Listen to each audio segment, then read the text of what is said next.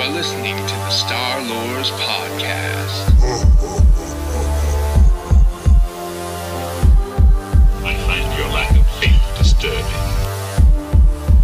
Are you stuck up, half witted, scruffy looking nerf herder? But I was going into Tosche Station to pick up some power converters.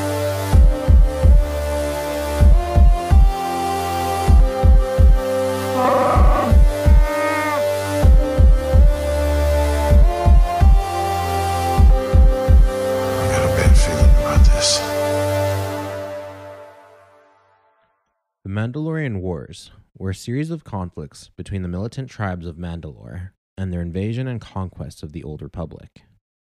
Almost 4,000 years before the Battle of Yavin, these wars resulted in devastation and ruin wrought across the galaxy for over 16 long years. This era would spawn a series of successive conflicts and purges that only resulted in more death and destruction for all those involved Jedi, Sith, Mandalorians, and sentients of the Republic alike. Conquest.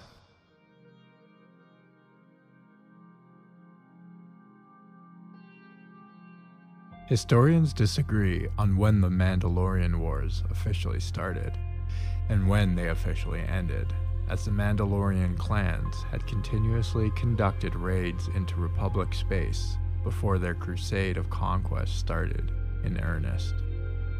On the heels of the Great Sith War and the original Mandalorian Crusades. During the 20 years that followed the war, a 20 year era of peace, known as the Restoration Period, served as a buffer between the conflicts. The Republic was able to recover and rebuild from the devastation of the Great Sith War, and commerce, exploration, and prosperity resumed, and the Republic's influence spread through much of the galaxy. Despite the corruption of some corporate interests, peace reigned. For a short time at least, on the planet Mandalore, however, a disaffected group of Mandalorians dubbed themselves Neo Crusaders, yearning again for the holy wars and glory of their past, and wanting to exploit new recruits and resources ripe for conquest. The movement found support in Mandalore, the Ultimate and his lieutenant, Cassus Fett. The Neo Crusaders thought their predecessors and more traditional nomadic brethren as too disorganized to effectively exploit the worlds that they had brought to heel in the past. These Neo Crusaders adopted a more organized hierarchical structure and began raiding and pillaging independent worlds on the Outer Rim, but quickly started encroaching into Republic space. The Republic was slow to respond to the initial raids, as the gears of government red tape, debate, and subcommittees tried to assess the true level of threat the Mandalorians represented. While Neo Crusaders did not represent all Mandalorians, they were the ideological core, a cult of true believers that were able to rally others to their wars of aggression, acting as a vanguard and heart of less radical Mandalorian groups.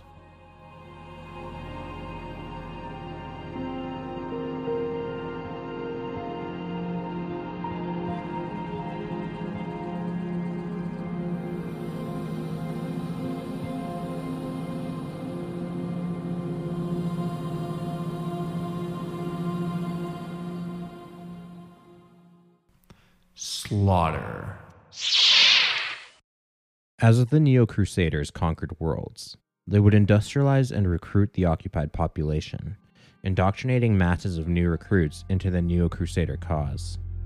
While this method of war making was able to quickly produce large numbers of warriors for the conflicts to come, the mass recruitment led to a broader degradation in the quality of warriors that they produced, relying on either weight of numbers or radical zealotry to make up for their lack of skill. Despite this, the core of the Mandalorian Neo Crusaders were superior combatants and acted as the solid core and vanguard of the raids. Those under Mandalorian occupation that were not mass recruited into the military found themselves as slaves and producers for the war effort. Many criminals and beings who otherwise wanted to escape slavery or take part in the pillaging that followed a Mandalorian raid did not offer the best pool of candidates for warriors, further diminishing the quality of new recruits. The official beginning of the Mandalorian Wars is marked by the first battle of Althir, a void engagement between the marauding Mandalorians and the local Althir, Althiri fleet above the planet Althir 3. The Neo Crusaders were led by Canderous Ordo, a prolific Mandalorian battle leader who commanded his fleet to victory over the numerically superior Althiri at a 10 to 1 ratio. Following this battle, the Mandalorians invaded the world of Cathar to exact bloody revenge for their part in their defeat during the Great Sith War. This conquest, unlike the others where the conquered were given the option of servitude or conscription, was to be a war of extermination. Led by Cassus Fett, the Mandalorians descended on the world and slaughtered every Cathar they could find. Men, women, and children were slaughtered. It was at the climax of this event the remaining Cathars had been herded into the ocean, where the final culling would occur. A lone Mandalorian female objected to the wanton slaughter, standing in defiance of Cassus Fett and putting herself between the Mandalorians and the remaining Cathar. At Cassus' command, the slaughter resumed, and the lone Mandalorian female died with the last of the Cathars on the planet. Her helmet would later become the signature visage of Darth Revan, who wore it in her memory of defiance in the face of genocide. A handful of refugees had escaped the carnage and fled on a number of ships bearing only a few hundred survivors into Republic space to hide and warn them of the coming storm, the last of their kind. When the Republic was informed of the travesty, they mobilized military assets knowing that war would soon come to them. However, they suppressed news of the slaughter to keep the population from panicking and rioting. The Mandalorians would continue their crusade of conquest, cutting swaths into the Tion hegemony and Hutt space among many other worlds. For eight years, world after world, system after system would fall. Some worlds were conquered easily, others rallied defenses, and some, like the Hutts, hired mercenaries to defend their holdings. However, many would end up joining the Mandalorian cause themselves.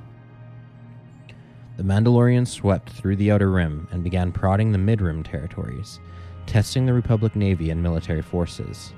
Slowly, Republic worlds began falling to Mandalorian advances, and the echoes of the war front penetrated deep into both the halls of the Republic government, but also into the sacred chambers of the Jedi.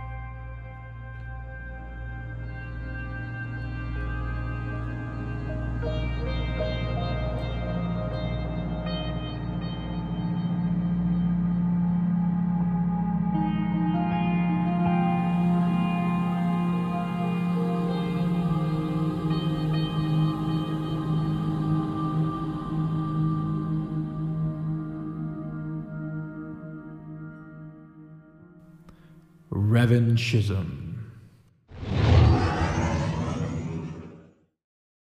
The Jedi, though known to be powerful warriors, had sat out the war, though the growing accounts of atrocities of the Mandalorians had caused great consternation in the High Council. The Jedi clung to their values of peacemakers, worried that the taint of the dark side would infect them if they became warriors and were resolute not to engage in the war as soldiers. Despite the Council's decision, a young Jedi began voicing a counter opinion to the Council of the Jedi, arguing in favor on intervention. These Jedi advocated for revanchism and wanted to take back the lost worlds of the Republic. Spurred on by the charismatic Jedi and his friend Alek, the pair recruited many of their colleagues into their movement. Their leader was branded a Jedi Crusader by the media and, against the Council's wishes, led the substantial warriors to the battlefront. Amidst the disharmony among the Jedi, the Padawan massacre incident also happened on the world of Taris, leading to further chaos on the world, and signaling to the Mandalorians that the time to invade the Republic in force had arrived. The Mandalorians invaded Vanquor and soon made a spearhead towards the ecumenopolis of Taris. After forcing the Republic fleet into retreat, the Mandalorians began attacking Taris itself. The local Home Guard and guerrilla forces made of local swoop gangs and police offering the only resistance, while a small crew of misfits and Jedi began their own operations against the Mandalorian war machine.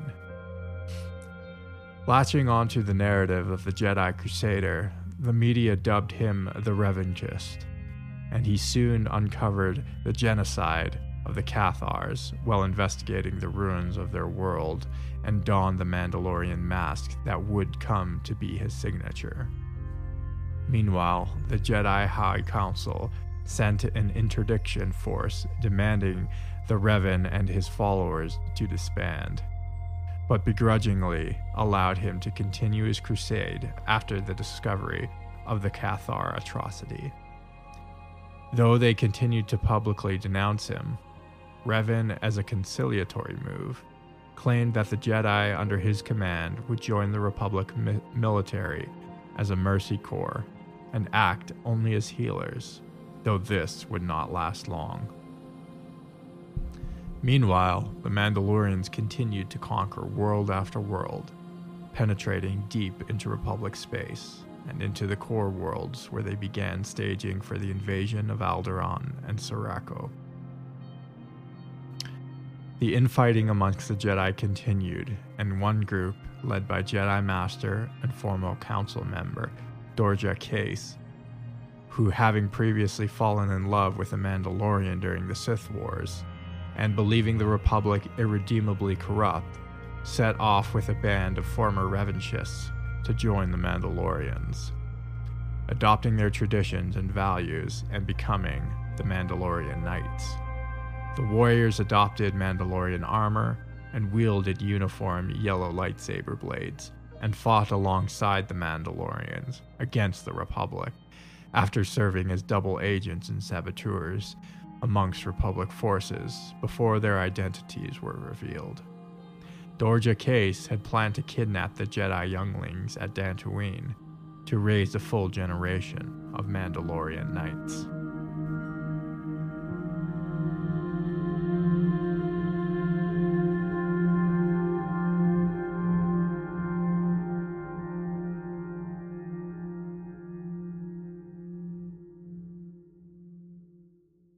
Collateral.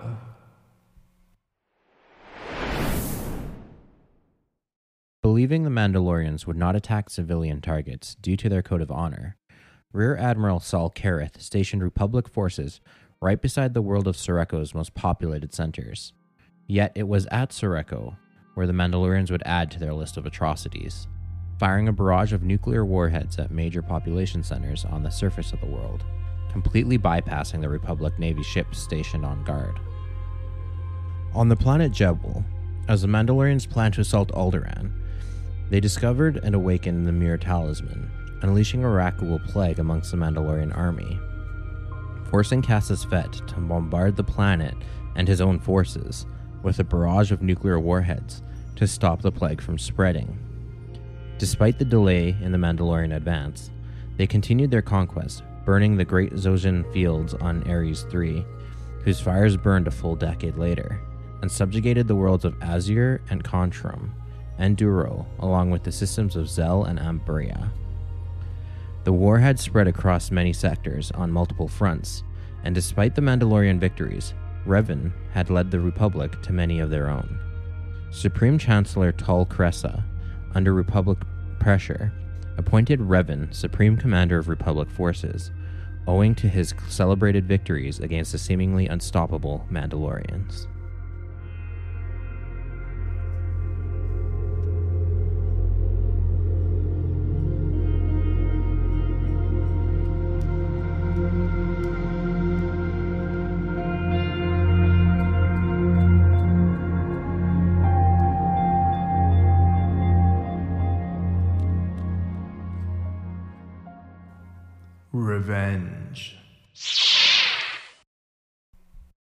Was under Revan's leadership that the Republic was able to push back the Mandalorian advance and liberate world after world. Personally taking to the battlefield, Revan broke the siege of Taris amongst a long list of other accomplishments.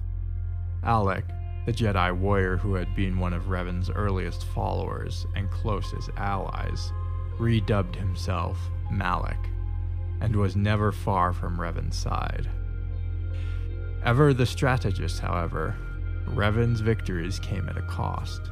He had strayed far from his Jedi ideals and began taking calculated risks, sacrificing worlds and lives in increasingly violent offensives, and prioritizing industrial and infrastructural assets over those that defended them, or allowing others to languish in order to score victories elsewhere. Revan and Malak began the policy of victory at all costs. This was exemplified when Revan's forces attacked the world of Onderon and the moon of Dxun, where it was said that the Republic forces lost 10 soldiers for each Mandalorian killed. As the war continued, the body count grew exponentially, and the galaxy as a whole suffered for it. He had also discovered the, an ancient star map of Rakatan design that led to a star forge, a super weapon capable of churning out almost unlimited war materials, able to subdue the galaxy, though he did not locate it before the end of the war. Additionally, Revan encountered the Trayus Academy on Malachor V, an ancient Sith institution of learning where he began his first steps towards unlocking the knowledge of the dark side. Spurred on by his philosophy, willing to sacrifice anything and everything for victory.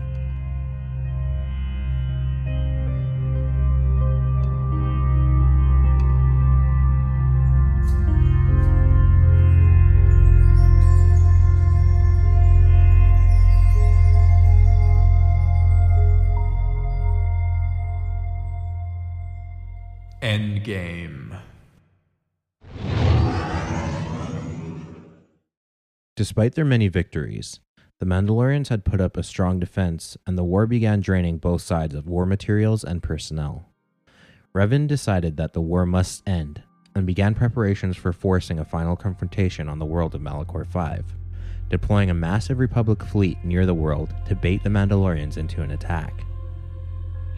Meanwhile, he planted a super bomb on the planet's surface, the Mass Shadow Generator, capable of creating a powerful gravitational vortex, capable of cracking the surface of the world and dragging entire fleets into its iron grip, crushing them into oblivion.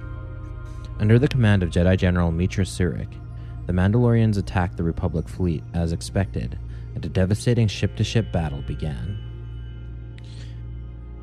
As the tide turned against the Mandalorians, and sensing an inevitable defeat, Mandalore the Ultimate played one final gambit. He challenged Revan to single combat aboard his flagship. Revan accepted, and the two warriors engaged in a duel. Despite his strength and ferocity, Mandalore was defeated by Revan and slain. In his last moments, Mandalore told Revan a secret. He revealed that he had been manipulated by the Sith and gave the coordinates to the planet Rekkiad.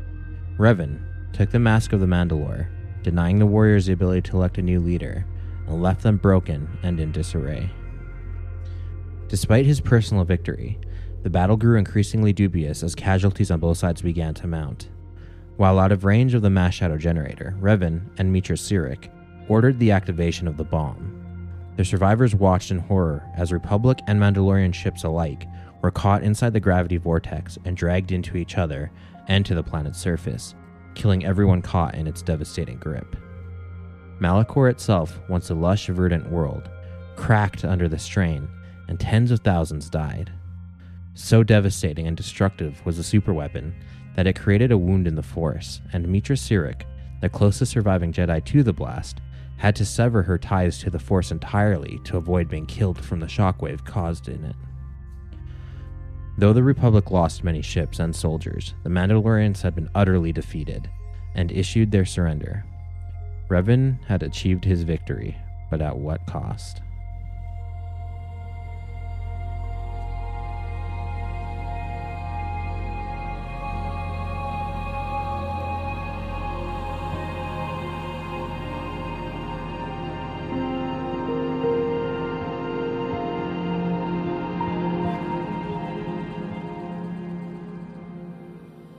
Aftermath. After hearing about the events at Malachor, the Jedi Council summoned all the Revanchists back to face judgment for their actions. Revan and Malak refused the summons and took their forces into the unknown regions, under the pretext that they were hunting Mandalorian survivors. Jedi Master Surik, now severed from the Force, returned, however, against Malak's wishes. Revan and Malak would continue to Rekkiad to confirm Mandalore's allegations of Sith manipulation. There, in the tomb of Dramath, the pair discovered the existence of a secret Sith empire through a datachron. Revan also left behind the mask of Mandalore in the tomb, and, with Malak, set off to find and kill the leader of this Sith empire.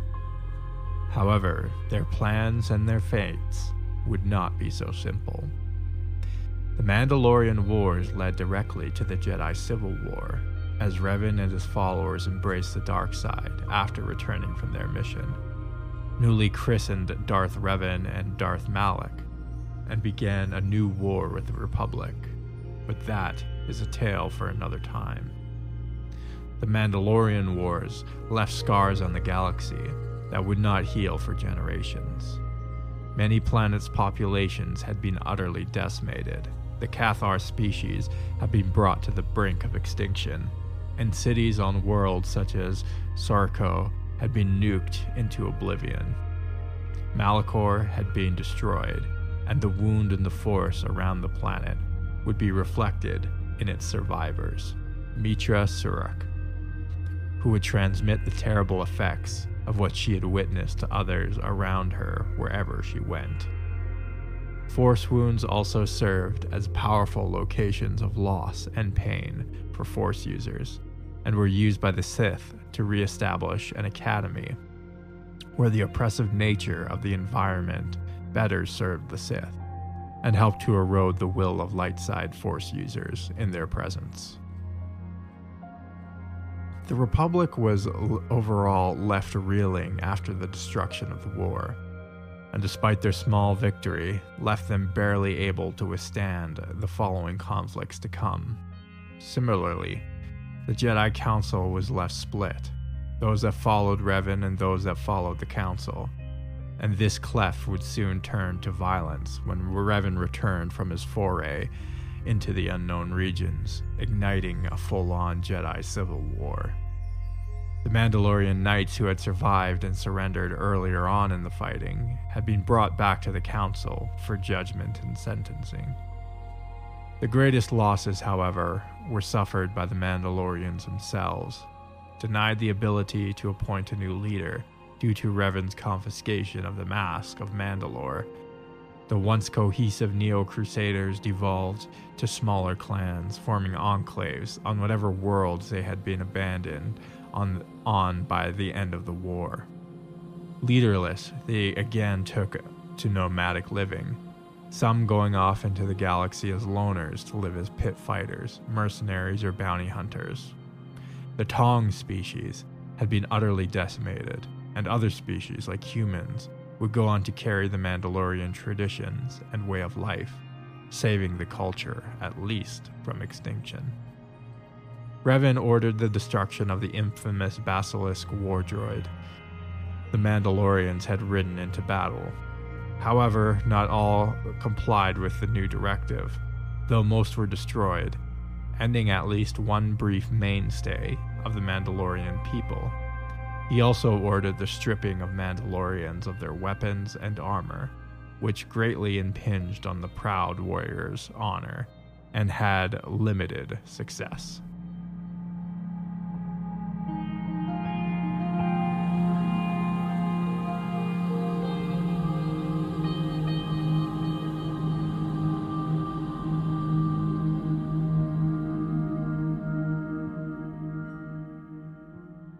Weapons of War.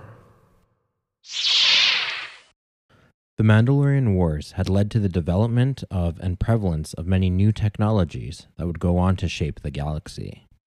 Interdictor technology, or gravity based weapons or tools, had been developed and advanced by Zabrak engineers, which culminated in the creation of the mass shadow generator. This technology would also go on to be used in ship based gravity wells that could detain enemy ships from jumping into hyperspace, and eventually led to the Interdictor class cruiser under the Empire thousands of years later. Ion technology, at least in weapon based platforms, saw widespread use as a less lethal, disabling mode of attack, crippling enemy ships, weapons, or ele- electromagnetic technologies. Most notable, however, was the discovery of ancient Rakatan star maps that would lead to the later discovery of the Starforged superweapon. Among this ancient technology was also the rediscovery of the Muur Talisman, a dark Jedi artifact responsible for the creation of the Rakghoul Plague. This outbreak severely hampered the Mandalorian war effort when over a million of the warriors had been infected and devolved into salivating, bloodthirsty beasts, and prompting Cassus Fett to annihilate them with a barrage of nuclear weapons.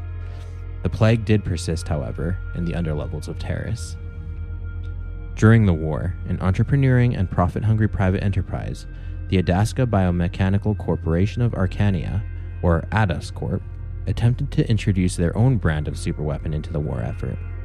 They attempted to control and weaponize the massive Exogorth space worms, and attempted to auction them off to either the Republic, the Mandalorians, or the Revanchists.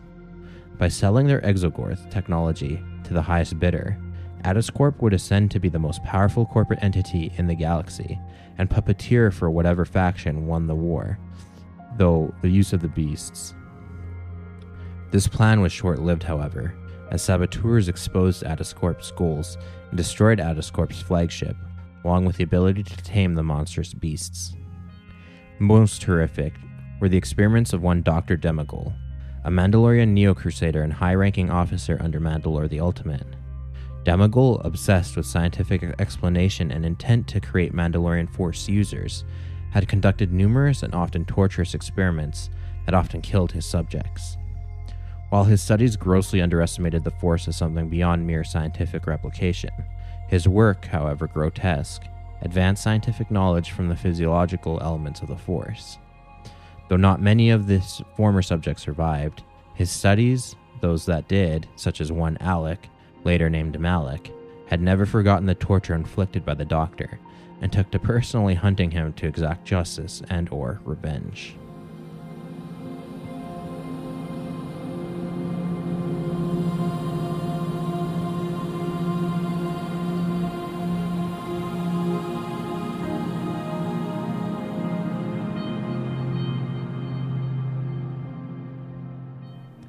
Darker motives.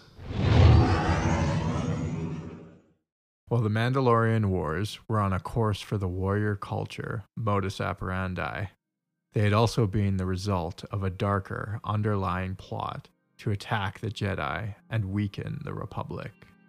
A pure blood Sith emissary approached Mandalore, the ultimate, and, through a mixture of Force persuasion and the Mandalore's own deep rooted desires to remove the stains of shame and guilt from their recent defeat in the Great Sith Wars, the emissary was able to influ- influence Mandalore the Ultimate to take up arms against the Republic. The Sith Empire would continue to operate in the shadows, allowing their enemies to weaken each other so that when the time was right, they would sweep in through a war weary galaxy. The plan saw moderate success in the times after the Mandalorian Wars, including through the Jedi Civil War and the following Jedi Purges, culminating in the Great Galactic War that would follow.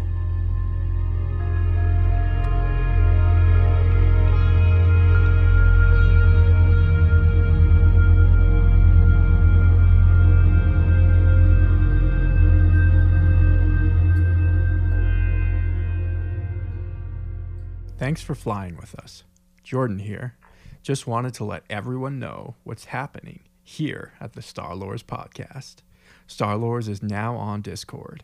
If you would like to join the Star Lores Cantina Discord server, you can find a link in the description or on any of our social media accounts. Reach out with a DM or email. We'd love to hear from you. You can find us on Facebook, Instagram, or Twitter by searching the Star Lores podcast. Go ahead and give our page a like and send us a message. You can also email at starlorespodcast at gmail.com. Send us your fan art, Star Wars collections, or fan fictions, and you may even get a feature on one of our pages or even the show. Don't be afraid to offer corrections or add to any of the topics that we discuss on the show.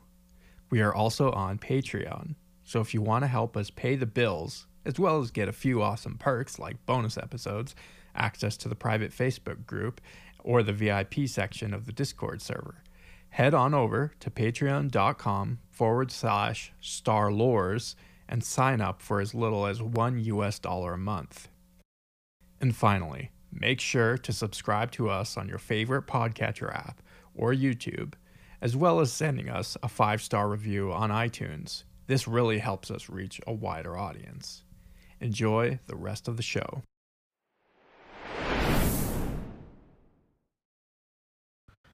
Hello, everyone. Welcome aboard the Millennium Falcon. This is Christian. This is Jordan. We are currently sitting in orbit over the ruins of Malachor 5. Yeah, I'm uh, just trying to get a little souvenir of a old busted off rock. A little space rock Yeah. for you. We'll got to hit up the asteroid field of Alderaan again at one point. Yeah. I can definitely feel the dark side emanating out of this one rock. I can feel the deaths of millions of. What a nice token. Yeah. Maybe we'll send it to a fan. Yeah, the Mandalorian Wars. Um, first, I just want to get this out of the way. It is a big era with a lot of big characters. We will definitely be revisiting this time and these people um, with all their own episodes and their own content. This was just kind of a brief overview of everything. We couldn't delve into the nitty gritty of every event and every person that was involved. Believe me, I really wanted to, but the script ended up being twice as long.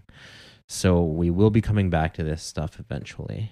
Um, let's really touch on Revan real quick because he is a fan favorite character, um, and I don't want to delve too much into him because I want to save stuff for his own episode. Um, but just real fast here, Revan, Revanchism, and he adopted the title of Revanchist for a little while. Um, and even the word Revan all actually are have a meaning. Um, a lot of people a lot of Sith lords, their names have some kind of connotation in real life. Plagueis, Vader, um, you know, they Invader, Maul. I think we've touched on this before. For Revan and Revanchism is very interesting, which I didn't know until writing this episode. I thought it was just a cool word that they decided to name their main character. Um, but it does mean to reclaim lost territory, kind of like in a vengeful manner, um, which is exactly what Revan did. Uh, by the time he got involved in the war, the Republic had already lost a lot of planets to the Mandalorians. And so he was the one that was like saying, let's take it back. Let's take back ter- lost territory, which is exactly what Revanchism is. So I thought that was a cool link. Again, I didn't know that before. yeah, I hadn't actually realized that the name was like lifted from the actual word. Yeah, it actually has a meaning and stuff, Yeah. which is which is cool. It was a quite literal meaning Yeah. um, to what Revan was doing. Yeah. I also didn't realize uh, Malak's name was Alek.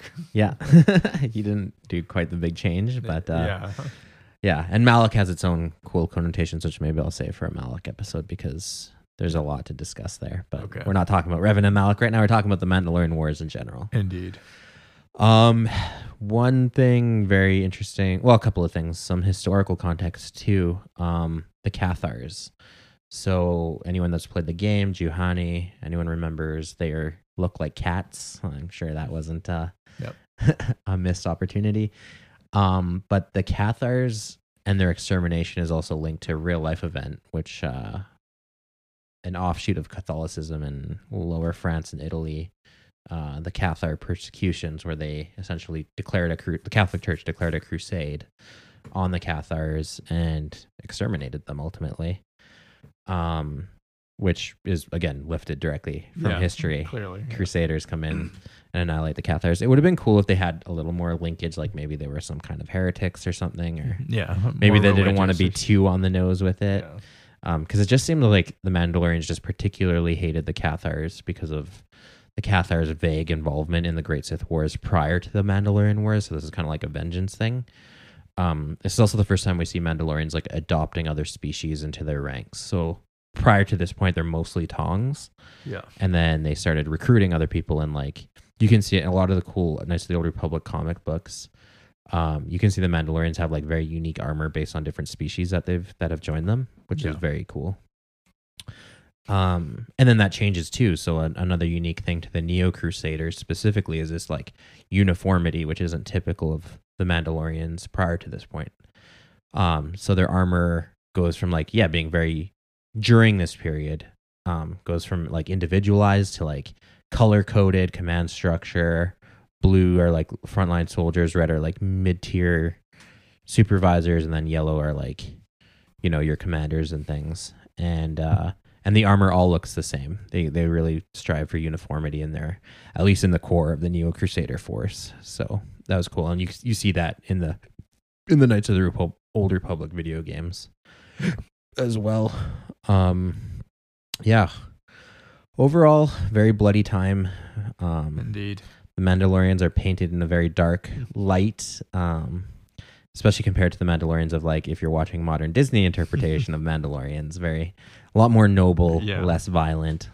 But I think that's fair though, because the newer interpretation of the Mandalorians, they're they're so far removed from the Mandalorian Wars that you could arguably say, and they're so fringe too.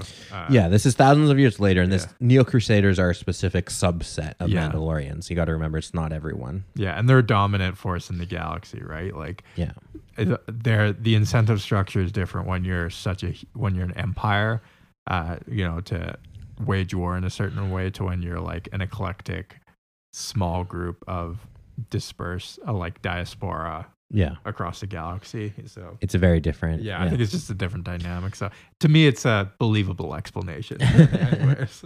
yeah. No, and it's, or it's a, cool. a believable, uh, I guess, transition from being like uh, uh, uh, ruthless uh, warmongers to being, you know, more noble yeah. mercenaries.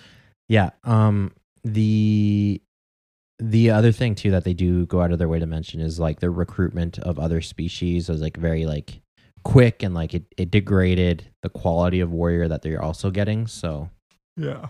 there it's kind of a trade off in Yeah. in the fact that they're recruiting mass armies to fight a bigger war, right? Rather than this elite core of special soldiers that, you know, if you get engaged in a really protracted battle, your casualties are going to be too devastating to su- su- like continue that kind of fighting. So even the style of war making is very different. One thing I kind of like, uh, actually, going back to like Disney Mandalorian canon, all the way back to you know four thousand years before that, is the armor is like very similar, and they keep the style of armor the same throughout. So I think that's kind of cool. They didn't change it too much up in uh, in Disney. Yeah, with the T visor and Yeah, no, but just like the armor plating and stuff Oh. like that. Uh, like overall, it's like very similar. Like it's very believable that this is the same culture. you That- know? yeah, Y- like, you know, it's an evolution. It's survived throughout the thousands of years and hasn't changed much. Which I I, I just like a, a consistent through line, kind of. Yeah. Yeah. Um some cool things too to note. Um I it felt like I don't know. You tell me because you played the games too. I feel like in one iterate I don't know. BioWare did a really good job of like balancing making the Mandalorians like sympathetic and cool, but also bloodthirsty and ruthless. Yeah, Where like whenever you hear Canderous Ordo talk about it, it's very like awe like reminiscing of old glory days. Yeah. And then sometimes other characters, especially Republic characters who also veterans of the war, push back. I'm like, no, you you know, you just slaughtered people and you're just violent. right. Um, and you see that dynamic throughout.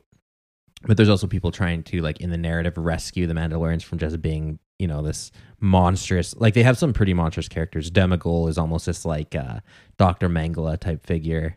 Yeah, Um, I don't know if that came through in the scripted portion so much, but like he's experimenting on Force users. He's very like harsh in his treatment of his subjects, obviously. Um, and the Mandalorians overall are like him specifically is looking to unlock the secrets of the Force through genetics and stuff.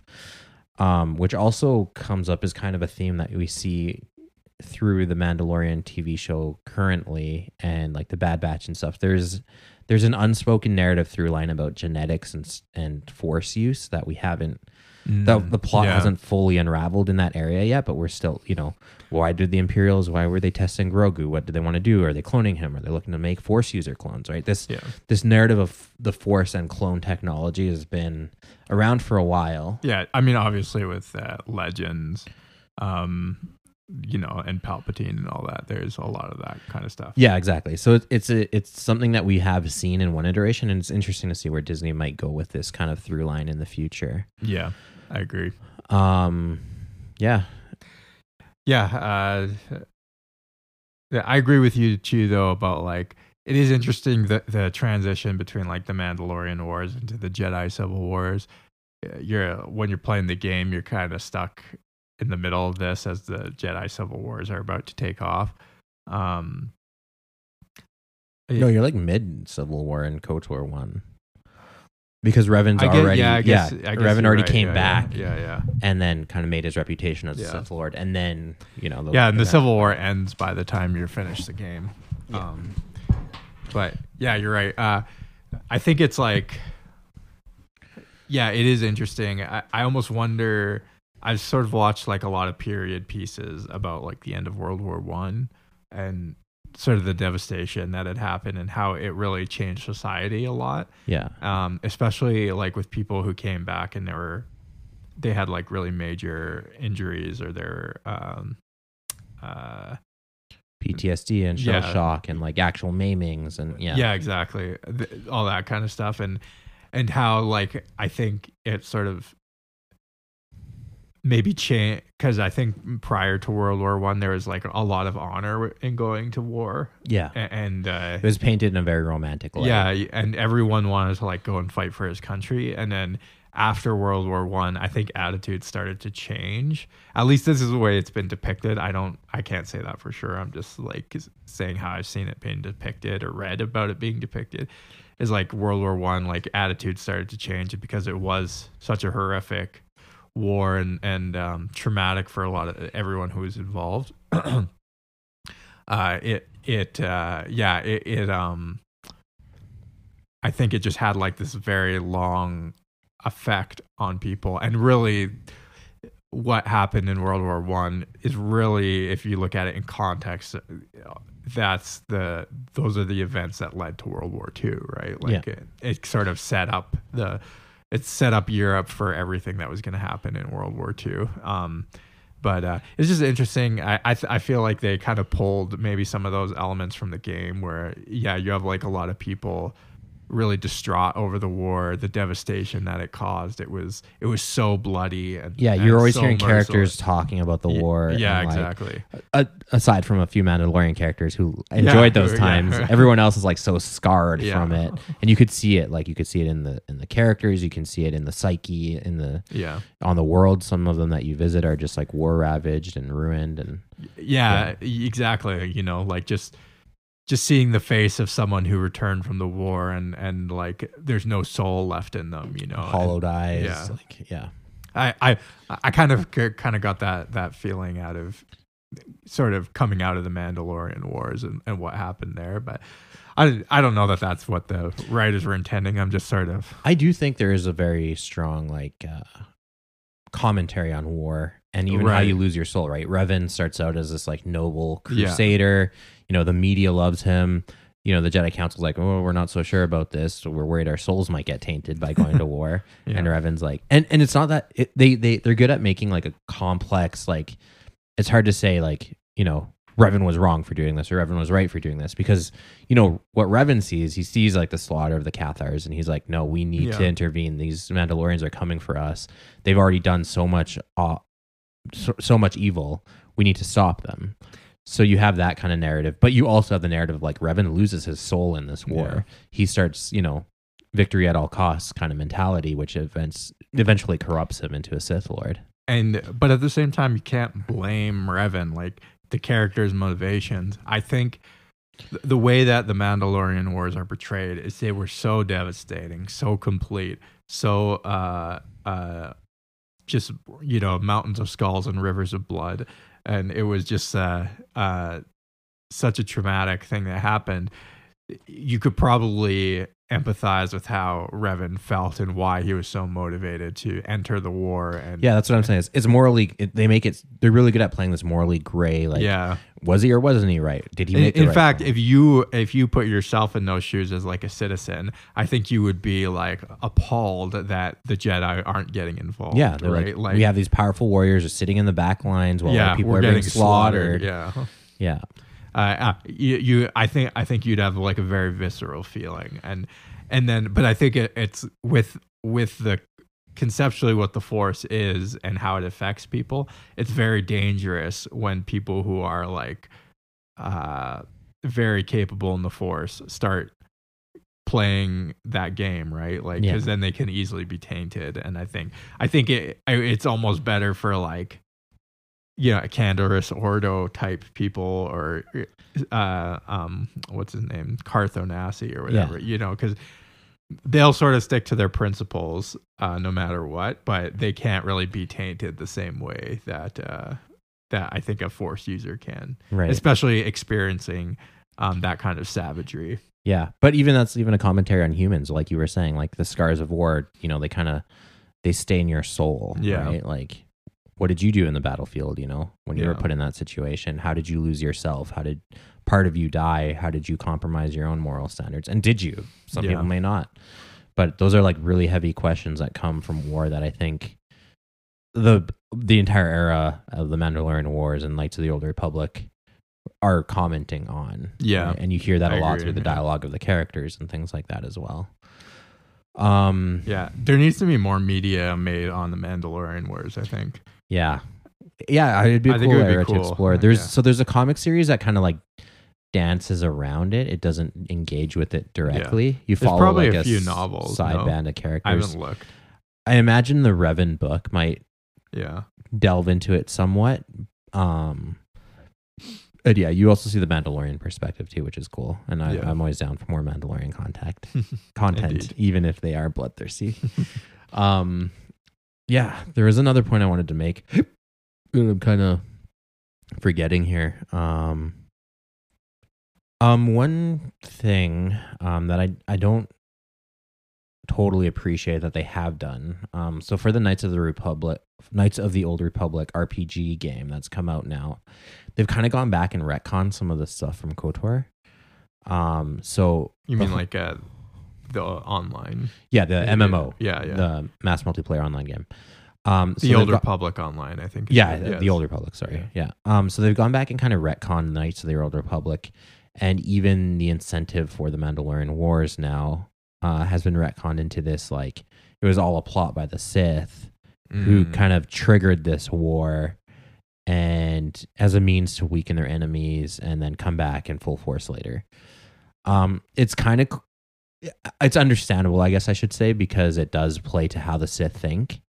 Um, and it, it is something that Sith would do, and it's very much in line with like the Sith manipulating events in the background, weakening all their enemies, um, making the Mandalorians and the Republic fight each other into this brutal, horrific conflict, and then just coming in to sweep in and and be pretty much unchallenged. Um, but I think it robs some of the agency and like kind of what we were talking about the narrative of, of Yeah. war. Like, you know, Revan just becomes a puppet now rather than someone with agency. Yeah. Mandalore the Ultimate, again, you know, leading the Mandalorians also becomes a puppet rather than a character with agency. And that's something that the MMO has done is just robbed all these characters Yeah. of their agency and just made them puppets for a bigger bad who's like manipulating things behind the scenes. I, Which, ca- I I feel I think I feel similarly to you. It sounds too like Illuminati to me. Yeah. and that's not really how the- I would. It's more realistic to actually believe that a bunch of things just happen and then people made that- mistakes. yeah. Different people's choices affected other people, Yeah. good or bad, Yeah. and chaos ensues. It wasn't all just like kind of orchestrated. all part of the plan. yeah. Yeah, new world order, new galaxy order. but that is totally what the Sith do. That's Yeah. what I'm saying. Like it does I it know. is in line with what they would do. I just for this conflict I don't I don't know. I I like the characters that have agency. I like that morally gray they're making choices in hard situations. They're not just being manipulated by some greater evil. That everyone can just rally behind being the bad guys. And then that also in the cold, the Sith, the great Sith or the great. Oh my gosh, there's too many Star Wars and Star Wars. Yeah. Uh, the Great Galactic War, and then the Cold War that follows. You have this like Third Empire that comes into play, and we'll we'll get into all those in their own episodes. But this is like the prelude to all that now because the Sith essentially manipulated Mandalore the Ultimate into triggering this crusade. Yeah. Now, Mandalore the Ultimate wanted to do these things anyways because it's in line with his culture, his ideals, the Neo Crusader values. They wanted revenge for their losses during the previous war. Yeah. Um, and even that is like a kind of a comment on war, just like begetting more war, right? Yeah, yeah. World War One leads to World War Two, leads to the Cold Yeah. War, leads to you know.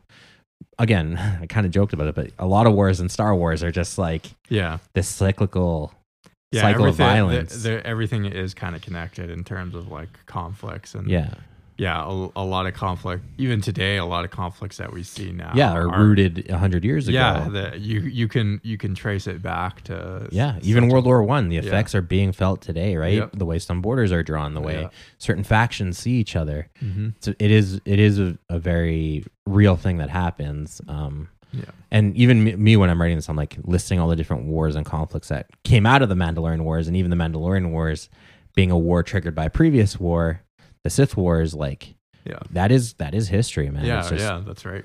wars on top of wars and violence on top of violence. Maybe that's why they wrote this. It's almost like an anti-war piece. Yeah, maybe. Too many wars in Star Wars. It is called Star Wars. yeah, and it's uh, yeah, it's kind of interesting to reflect on all this while we're just drifting in the asteroid field of Malachor, where you know Yeah. Malachor represents kind of a physical version of that scarring, that soul scarring on the galaxy. So Yeah. It's sort of like ground zero of Hiroshima or something. yeah, right, like this big life robbing event that's Yeah. that's left its mark on so many people after the fact. And again, we'll there's so much to to break into. I'm trying to avoid like discussing certain characters and things because we do want to come back and revisit this era and this time and take our time with it. So we'll just leave that here as a memory and we will uh, come back and visit again. Indeed. Peace.